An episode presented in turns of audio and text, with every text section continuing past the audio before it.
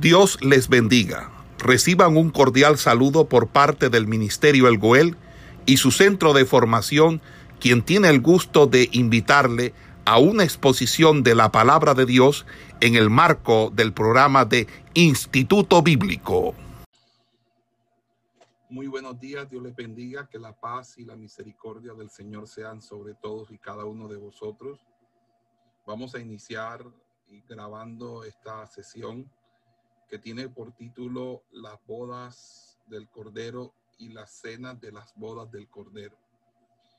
Eh, esta es una enseñanza que es complementaria, como abriendo un paréntesis, a la enseñanza de Epístolas Paulina en Primera de Tesalonicenses, capítulo 4 al 5. Así que espero que todos estén allí tomando atenta nota y vámonos a la Biblia a Mateo capítulo 26. Mateo capítulo 26 y versículos del 26 al 29. Mateo capítulo 26 del versículo 26 al 29. Y leemos con la bendición del Padre, del Hijo y de su Santo Espíritu. Amén. Y mientras comían, tomó Jesús el pan y bendijo y lo partió y dio a sus discípulos y dijo, tomad, comed, esto es mi cuerpo. Y tomando la copa y habiendo dado gracias, les dio diciendo, bebed de ella todos, porque esto es mi sangre del nuevo pacto, que por muchos es derramada para remisión de los pecados. Y os digo que desde ahora no beberé más de este fruto de la vid hasta aquel día en que lo beba nuevo con vosotros en el reino de mi Padre.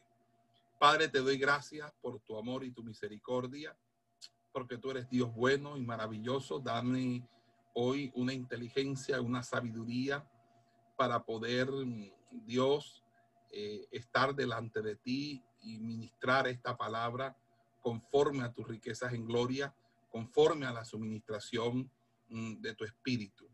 Padre, te lo pido en el nombre de Jesús. Te pido que nos ayudes en medio de todo y te pido, Señor, que obres de manera especial en el nombre de Cristo Jesús. Amén y amén. Gloria sea al Señor. Hemos leído la palabra de Dios en Mateo 26, del 26 al 29. Una de las cosas que tenemos que tener en claro es eh, la, por así decirlo, relación que guarda el sacrificio de la Pascua como ese elemento tipológico que nos permita a nosotros elucubrar, desarrollar, entender la cena del Señor instituida por Él justo antes de su muerte. Eh, el sacrificio de la Pascua del Antiguo Testamento tenía cuatro características muy importantes o de mayor relevancia. La primera, que era una comida sacrificial, y las comidas sacrificiales en el pueblo de Israel testificaban la unión de Dios con su pueblo y eran temporadas de gozo y alegría. Lo segundo es que el sacrificio de la Pascua también estaba acompañado con una comida sacrificial que recordaba al pueblo la liberación de Egipto. Y lo tercero era que la Pascua era en sí un sacrificio de expiación y eh, por último, el cordero asado se comía con panes sin levadura y con hierbas amargas. Y fíjese que en cierta manera, así como el sacrificio de la Pascua fue una tipología, pero a su vez una señal de cómo Dios iba a libertar a los israelitas de la tierra de Egipto, así la cena del Señor que nosotros eh, mal llamamos Santa Cena, porque es la cena del Señor, no la Santa Cena. La Santa Cena es un concepto católico, es la cena del Señor, así es como lo eh, dice y enseña las escrituras, la cena del Señor. En la cena del Señor hay una señal de la liberación de la esclavitud del pecado y de la comunión con Dios en Cristo. Es más, es una señal de que muy pronto nosotros estaremos con Cristo, unidos a Cristo, para celebrar las bodas eh, del Cordero. Es decir, para celebrar esta, eh, también esta cena que Él no ha podido celebrar hasta que no se encuentre con nosotros en el cielo. Entonces aquí hay una transición que hace Cristo a partir o desde los elementos de la Pascua, es decir, a partir de los elementos de la Pascua israelita, judía, Cristo instituyó la cena del Señor. Y esa institución de la cena del Señor fue inicialmente la sustitución de la carne del cordero por el pan. Ustedes saben que el cordero pascual era un símbolo, que era el derramamiento de sangre, que era necesario porque sin derramamiento de sangre no hay remisión de pecados. Y obviamente Cristo asume metafóricamente el título de el Cordero de Dios, y, su, y el pan que él reparte es una representación de su carne, porque todo aquel que come su carne y bebe su sangre no tendrá hambre, hambre ni sed jamás. Entonces, el Cordero de Dios se sacrificó para quitar el pecado del mundo y con esto, el sacri con este sacrificio, ya el símbolo no era necesario, es decir, la Pascua, porque ya Cristo pasaba a ser nuestra Pascua. Ahora bien, ese sacrificio autosuficiente de Jesucristo, que fue el derramamiento eh, de su sangre en la cruz del Calvario, hizo que todo derramamiento posterior de sangre, ya sea de toros o machos cabríos o de cualquier especie, fuera totalmente innecesario porque la sangre de Cristo asume desde el punto de vista de, lo, de lo antitípico, es decir, de aquello que da por, por, por, eh, da por resuelto el tipo, da de que es el derramamiento de sangre que genera esa primeramente nuevo pacto, porque la sangre de Cristo es la señal del nuevo pacto y por ende es la preconstitución del nuevo pacto en virtud del cual nosotros tenemos ahora remisión de pecado por medio de esa sangre que nos limpia y que está de continua en el trono de la gracia. Esto significa que no es que la sangre desde el punto de vista físico, sino estamos hablando desde el punto de vista de la metonimia o que, hay allí, de la parte por el todo, para hablar de la vida de Cristo entregada en sacrificio al derramar su sangre. En ese orden de idea, entonces nosotros tenemos en Cristo rende, redención de pecados. Y desde la destrucción del templo hasta la fecha no se ha realizado más sacrificios como se hicieron por última vez en el famoso templo de Herodes. Ahora bien, esto hizo que hubiese un memorial y ese memorial nos recuerda primeramente la muerte de Cristo, segundo el nuevo pacto y tercero la seguridad de que Él viene por nosotros, de que Él viene por nosotros. Así que en ese sentido, eh, hay nombres muy específicos para hacer referencia a la cena del Señor.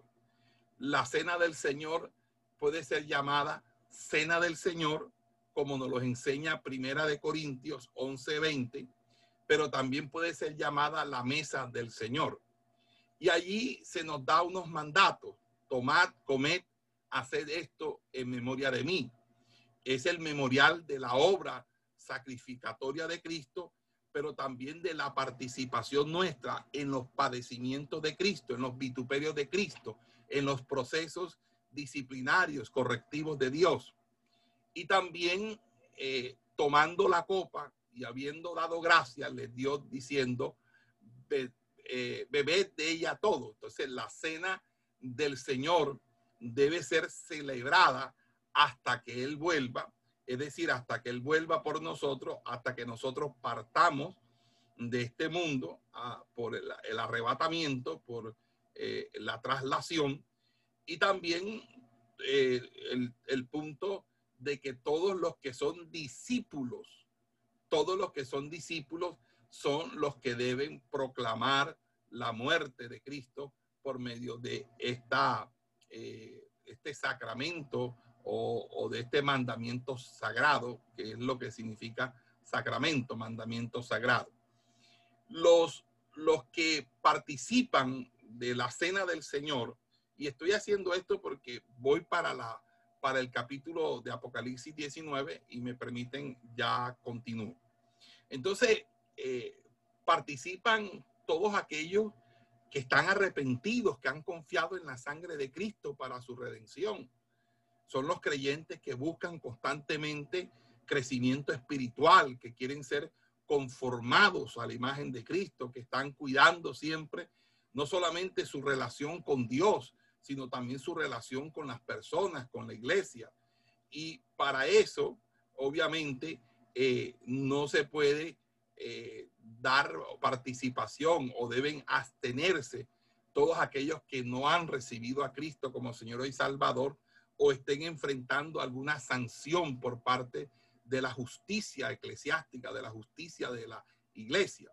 En ese orden de idea, la cena del Señor es un mandato. Pero la Biblia nos habla en el libro de Apocalipsis, en el libro de Apocalipsis, de la cena de las bodas del Cordero. Y allí vamos entonces a hablar eh, un poquito acerca de un tema que me parece muy, pero muy interesante, y es que eh, resulta que en muchos pasajes del Nuevo Testamento, la relación entre Cristo y la iglesia se revela mediante el uso de, la, de las figuras del esposo y la esposa. Vamos a Juan Evangelio según San Juan, Evangelio según San Juan, capítulo 3.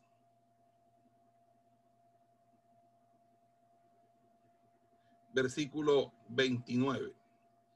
Y dice, el que tiene la esposa es el esposo, mas el amigo del esposo que está a su lado y le oye, se goza grandemente de la voz del esposo así pues este mi gozo está cumplido. En Romanos, ahí está hablando Juan el Bautista, Romanos capítulo 7. Romanos 7, versículo 4. Así también vosotros, hermanos míos, habéis muerto a la ley mediante el cuerpo de Cristo para que seáis de otro, del que resucitó de los muertos, a fin de que llevemos fruto para Dios. Ahí está hablando de la relación eh, marital que hay entre Cristo y la iglesia. Y hay muchos pasajes en Segunda de Corintios, en Efesios, en, lo que tiene que ver con esa, por así decirlo, relación eh, tipológica que hay entre Cristo y la iglesia. Eh, fíjese que en la traslación de la iglesia, Cristo aparece como un esposo para tomar a su esposa para sí mismo, para que la relación que fue prometida pueda consumarse y que los dos puedan llegar a ser uno. Y fíjese esto que me parece muy poderoso y es lo que dice Apocalipsis 19. En Apocalipsis 19 vamos a partir el texto en dos partes. Uno que va del 7 al 8 y luego al 9. Dice así el Apocalipsis 19. Gocémonos y alegrémonos y démosle gloria, porque han llegado las bodas del Cordero y su esposa se ha preparado y a ella se le ha concedido que se vista de lino fino, limpio y resplandeciente, porque el lino fino es las acciones justas de los santos. Y ahora leamos el siguiente versículo, pero tengámoslo por aparte, y es, y el ángel me dijo, escribe, bienaventurados los que son llamados a la cena de las bodas del Cordero, y me dijo, estas son palabras verdaderas de Dios. Fíjese que aquí nos habla en, en, Apocalipsis de dos eh, términos que quiero que los distingamos. Y, quiero que los distingamos por una razón muy poderosa. Es que son dos hechos eh, que ocurren en tiempos distintos. Entonces, fíjese que la Biblia enseña que el tiempo de las bodas será entre la traslación de la iglesia y la segunda venida. Es decir, antes del traslado, la iglesia todavía prevé esta unión. En Apocalipsis 19.7, que acabamos de leer, estas bodas suceden en el tiempo de la segunda venida, por cuanto la declaración es han llegado las bodas del Cordero. Allí el tiempo auristo, el fen, traducido, han llegado, significa un acto terminado que nos muestra que las bodas han sido consumadas. Es decir, que se ve que estas bodas siguen a los eventos del Bimá de Cristo, es decir, del tribunal de Cristo que hablamos la semana pasada, por cuanto cuando aparece la esposa, aparece con las acciones justas de los santos, que solo pueden referirse a aquellas cosas que han sido recibidas o aceptadas en el tribunal de Cristo. De esta manera, las bodas mismas deben colocarse entre el tribunal de Cristo y la segunda venida. Ahora bien, cuando vamos a Lucas, Evangelio de Lucas, capítulo 12, versículo 35 al 37, dice, bienaventurados aquellos siervos a los cuales su Señor cuando venga halle velando. De cierto os digo que se ceñirá y hará que se sienten a la mesa y vendrá a servirles. En pocas palabras, el Señor Jesucristo mismo nos servirá la cena sobre la mesa que Él ha preparado para nosotros. Pero fíjese, hay una situación eh, bien interesante y es el tiempo de la cena de las bodas del Cordero y el tiempo de las bodas del Cordero. Quiero decir, hay una boda y hay una cena que se celebra después de las bodas. Entonces, en ese sentido, vamos a decir de la siguiente manera. Cuando alguien se casa, esa persona, si es un creyente que está afirmado en los principios de Dios, sabe que el lugar donde uno debe casarse es la iglesia y donde debe celebrar la fiesta de la boda o la cena de las bodas, donde están los convidados, es un lugar que puede ser su casa o un local especial que contratan para este tipo de eventos.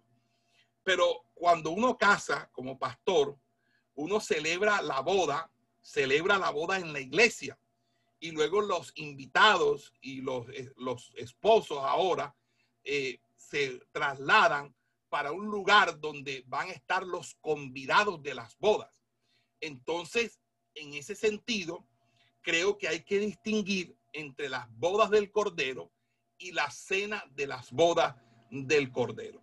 ¿Por qué hay que distinguirlo? Hombre, por una razón muy importante, poderosa, que Fíjese eh, que la hemos dicho hasta aquí, hasta aquí hemos dicho que la boda o el tiempo de la cena de las bodas del Cordero no puede ser en el mismo tiempo que se celebran las bodas del Cordero.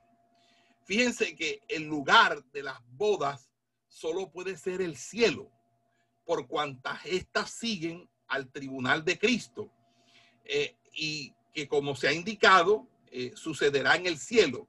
Y es desde el aire que la iglesia viene cuando el Señor regrese. Entonces las bodas deben tener lugar en el cielo. Ningún otro lugar sería adecuado para personas que ahora tienen, que poseen una ciudadanía celestial. Ahora bien, en las bodas del Cordero, que son un, evento que evidentemente envuelve solamente a Cristo y a la iglesia, eh, se mostrará más adelante, de acuerdo con Daniel capítulo 12, del 1 al 3, e Isaías 26, del 19 al 21, que vamos a leer, vamos a buscarlo, Daniel 12.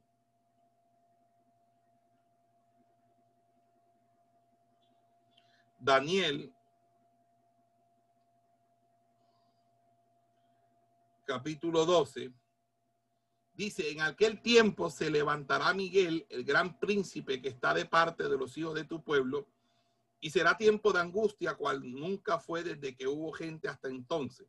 Pero en aquel tiempo será libertado tu pueblo. Está hablando de la liberación mm, de, que sucede eh, luego de la gran tribulación o posterior a la gran tribulación. Todos los que se hayan escritos en el libro y muchos de los que duermen en el polvo de la tierra serán despertados, unos para vida eterna y otros para vergüenza y confusión perpetua. Los entendidos resplandecerán como el resplandor del firmamento. Aquí está hablando de las dos resurrecciones, la primera resurrección para vida eterna y la segunda resurrección que sucede para vergüenza y confusión perpetua, que es obviamente la resurrección primera, la que se da en el milenio, y la segunda resurrección que se da en el juicio ante el gran trono blanco. Entonces dice, los entendidos resplandecerán como el resplandor del firmamento y los que enseñan la justicia a la multitud, como las estrellas a perpetua eternidad.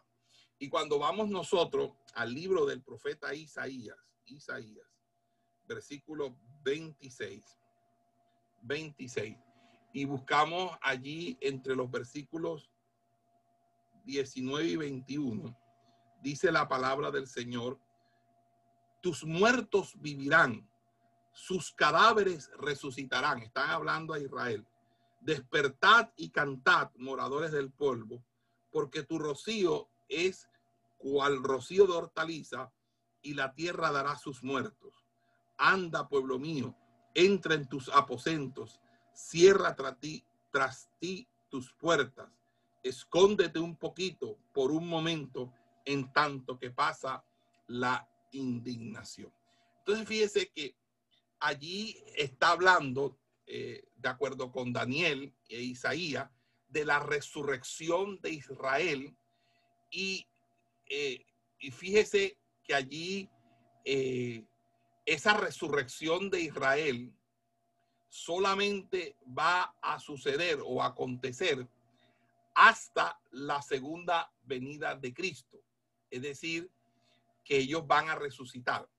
En Apocalipsis capítulo 20, 4 a 6, aclara igualmente que los santos de la tribulación no serán resucitados hasta este tiempo. Entonces, vamos a Apocalipsis capítulo 20. Entonces, fíjense, Estamos diciendo aquí, para que vayamos tomando el hilo, que hay unos participantes de las bodas que no son ni el esposo ni la esposa, pero resulta que las bodas se celebran en el cielo y en el cielo solamente va a entrar la iglesia de Cristo con la traslación o el arrebatamiento, lo cual quiere decir que estos participantes que vienen siendo los resucitados de Israel en el milenio, más los resucitados de los mártires de la gran tribulación en el milenio, que son los componentes o los dos sectores poblacionales componentes de la primera resurrección, ellos no van a poder participar de las bodas del Cordero porque ellas se celebran en la iglesia, en, la, en el cielo, lo cual quiere decir entonces que ellos tendrán que ser participantes de lo otro, que son la cena de las bodas del Cordero. Y allí empezamos a entender que mientras las bodas del Cordero se van a celebrar en el cielo durante los siete años eh, que se van a estar mientras la tierra dura siete años de gran tribulación, las cenas de las bodas del Cordero van a darse cuando justamente Cristo invite a los resucitados, que son los de Israel, más los de la segunda venida de Cristo, para que, según Apocalipsis 24 al 6, ellos estén en esa primera resurrección. Entonces vamos a Apocalipsis capítulo 20, versículos 4 al 6. Y dice, y vi tronos y se sentaron sobre ellos los que recibieron facultad de juzgar y vi las almas de los decapitados, es decir, por causa del testimonio de Jesús y por la palabra de Dios. Ahí están hablando de los que están en la gran tribulación y han muerto decapitados. Los que no habían adorado a la bestia ni a su imagen y que no recibieron la marca en su frente ni en sus manos y vivieron y reinaron con Cristo mil años. Pero los otros muertos no volvieron a vivir hasta que se cumplieron mil años. Esta es la primera resurrección. Bienaventurado y santo el que tiene parte en la primera resurrección. La segunda muerte no tiene potestad sobre esto, sino que serán sacerdotes de Dios y de Cristo y reinarán con él mil años. Entonces, fíjense que Apocalipsis 20, 4 al 6 aclara igualmente que los santos de la tribulación no serán resucitado hasta este tiempo. Claro que sería imposible eliminar eh, eh, este, que van a haber personas vivas que pasen al milenio, obviamente. Entonces, en relación con esto, parece necesario distinguir, como lo he, he señalado, entre las bodas del Cordero y la cena de las bodas, porque parece que esto se tiende a confundir porque el tiempo de las bodas, ¿ok? En el tiempo de las bodas, Apocalipsis 19, 1 al 7 dice, después de esto hay una gran voz de gran multitud en el cielo que decía, aleluya, salvación, honra y gloria y poder son del Señor Dios nuestro. Y en el 7, gocémonos y alegrémonos y démosle gloria porque han llegado las bodas del Cordero. Entonces, Fíjese, algunos creyentes o la, muchos creyentes y muchos pastores tienen el error de confundir las cenas del Cordero con las bodas del Cordero. Y estos dos acontecimientos los asocian en el mismo tiempo, en el mismo lugar y con los mismos protagonistas. En las bodas del Cordero, los protagonistas exclusivamente van a ser Cristo y su iglesia. Pero en la cena de las bodas del Cordero, que habla el versículo 9 del capítulo 19, los protagonistas van a ser Cristo, la iglesia y los invitados que van a ser los judíos resucitados en la primera resurrección y los gentiles convertidos y resucitados en la primera resurrección. Es decir, van a estar convidados a las bodas. Mientras que las bodas del Cordero se celebran en el momento posterior al, al, traslado, que viene siendo después de la, del tribunal de Cristo, mientras que las, las cenas de las bodas se van a celebrar durante el reino milenial de Cristo. Mientras que las bodas del Cordero van a ser en el cielo, las cenas de las bodas van a ser aquí en la tierra, donde van a estar también participando como convidados los amigos del esposo, que es lo que habla Juan capítulo 3 que leímos. Entonces, en ese sentido, mis amados hermanos, tenemos que hacer esa distinción y esa separación. Por eso es necesario, porque las bodas del Cordero son un evento que tiene relación particular con la iglesia y sucede en el cielo, mientras que la cena de las bodas es un em, evento que envuelve prioritariamente a Israel y se realiza en la tierra. Si vamos a Mateo, Mateo, Evangelio según San Mateo, capítulo 22, dice la palabra, respondiendo Jesús les volvió a hablar en parábolas diciendo, el reino de los cielos es semejante a un rey que hizo fiesta de bodas a su hijo y envió a sus siervos a llamar a los convidados a las bodas. Mas estos no quisieron venir. Volvió a enviar otros siervos diciendo, decid a los convidados, he aquí he preparado mi comida, mis toros y animales engordados han sido muertos y todo está dispuesto, venid a las bodas. Mas ellos, sin hacer caso, se fueron uno a su labranza y otro a sus negocios. Y otros, tomando a los siervos, los afrentaron y los mataron. Al oírlo, el rey se enojó y enviando sus ejércitos, destruyó a aquellos homicidas y quemó su ciudad. Entonces dijo a sus siervos, las bodas a la verdad están preparadas, mas los que fueron convidados no eran dignos. Id pues a la salida de los caminos y llamad a las bodas a cuantos halléis. Y saliendo los siervos por los caminos, juntaron a todos los que hallaron, juntamente malos y buenos, y las bodas fueron llenas de convidados. Y entró el rey para ver a los convidados y vio allí a un hombre que no estaba vestido de boda. Y le dijo, amigo, ¿cómo entraste aquí sin estar vestido de moda, de boda? Mas él emudeció. Entonces el rey dijo, atadle de pies y manos y echadle en las tinieblas de afuera, allí será el lloro y el crujir de dientes, porque muchos son llamados y pocos escogidos. Eso mismo lo va a repetir Lucas en Lucas 14 y luego, luego va a hablar Mateo 25. Pero fíjese, en, en estos pasajes, eh, vamos a Lucas ahora, vamos entonces ahora a Lucas, Evangelio según San Lucas, capítulo 14 y vamos a leer el versículo 16. Dice los convidados a la boda, ¿cierto? En el versículo de Lucas 14, del 16 al 24, mire lo que dice. Entonces Jesús le dijo, un hombre hizo una gran cena y convidó a muchos.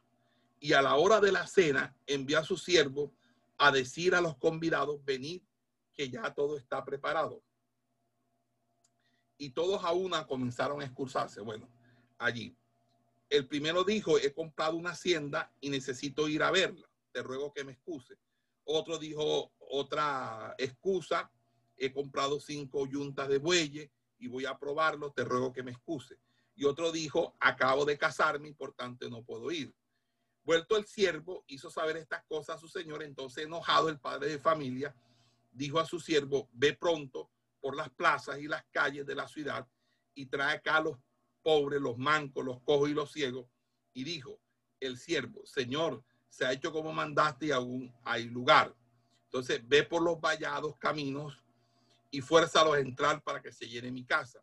Porque os digo que ninguno de aquellos hombres que fueron convidados gustará mi cena. Entonces, eh, en estos pasajes, como el de Mateo 25, Mateo 25, donde Israel está esperando el regreso del esposo y de la esposa, la fiesta de las bodas o cena está localizada en la tierra y tiene particular relación con Israel. La cena nupcial entonces llega a ser el cuadro parabólico de toda la era milenaria, a la cual Israel será invitado durante el periodo de la tribulación. Invitación que muchos van a rechazar y por lo tanto serán echados fuera y que muchos obviamente sí aceptarán y serán recibidos en ella.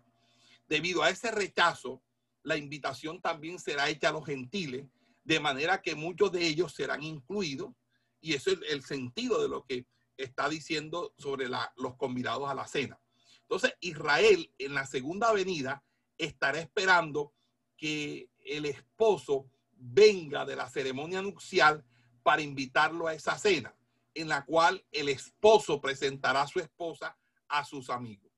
En relación, y fíjese, en Apocalipsis 19:9 todavía nos aclara más cuando dice, bienaventurados los que son llamados a la cena de la boda del Cordero. Y allí hay una distinción que es necesaria porque hay la cena de las bodas en el, en, eh, eh, que se celebra, eh, las bodas que se celebran antes del regreso de Cristo y la fiesta de las bodas. Entonces, una cosa es las bodas como tal, que es la ceremonia nupcial, y otra cosa es el agasajo, la celebración por la por, por dicha o la recepción que se hace, que será en la tierra después del regreso del esposo y la esposa en la segunda venida. Y fíjese que una de, estas situaciones es que la gente confunde estos dos y quiero que quede claro esta diferencia, porque esta diferencia es sustancial, es muy importante. Entonces, nosotros tenemos que entender que las bodas era uno de los temas favoritos del Señor Jesús.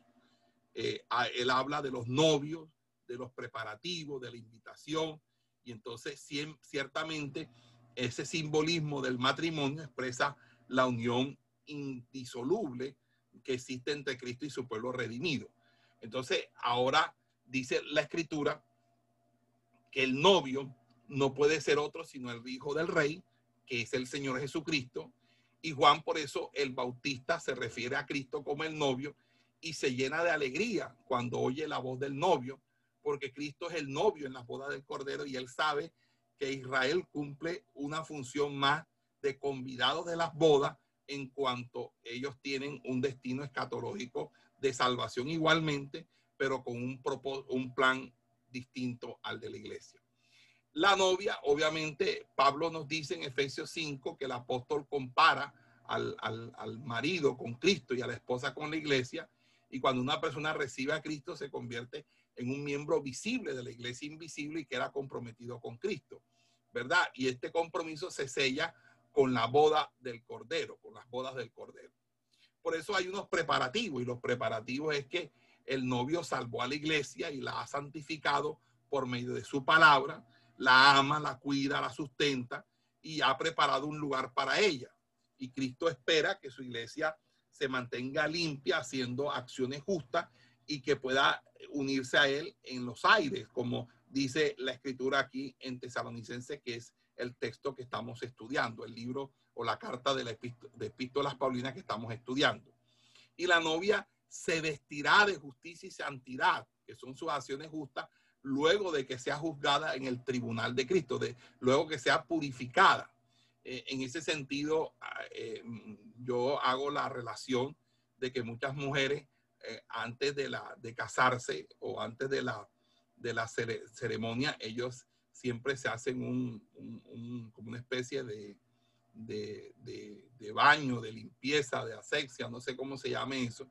De pronto las mujeres sí lo sabrán, las que me escuchan eh, entonces a, la, iglesia eh, se le dará que se vista de lino fino, blanco y resplandeciente. Entonces, fíjese, nosotros estamos aquí eh, hablando este mensaje y este mensaje nos dice a nosotros claramente que allí la iglesia, que era el programa de Dios para este presente siglo, ya habrá sido trasladada, resucitada presentada al Hijo por el Padre, constituida en instrumento para eterna gloria. Y entonces eh, allí se cumple el propósito de Dios, tomar de ellos pueblo para su nombre, como dice Hechos 15, 14. Entonces, en ese sentido, mis amados hermanos, nosotros tenemos que considerar las bodas del Cordero como aquel evento en el cielo en que la iglesia se une eternamente con Cristo y la fiesta o la cena de las bodas del Cordero como el evento inaugural del milenio en el cual los judíos y los gentiles convertidos, salvos de la gran tribulación, se, serán invitados y que se va a realizar en la tierra. Eso es, eso es básicamente lo que, lo que podemos decir en, en esta hora, porque el tema no es que se preste tampoco para mucha más disertación. No sé eh, si comenzamos entonces eh, las preguntas y suspendemos aquí la grabación. Dios les continúe bendiciendo grandemente. Esperamos que este estudio haya sido de bendición para su vida y ministerio. A Dios sea la gloria. Este es el Ministerio El Goel, vidas transformadas para cumplir el propósito de Dios.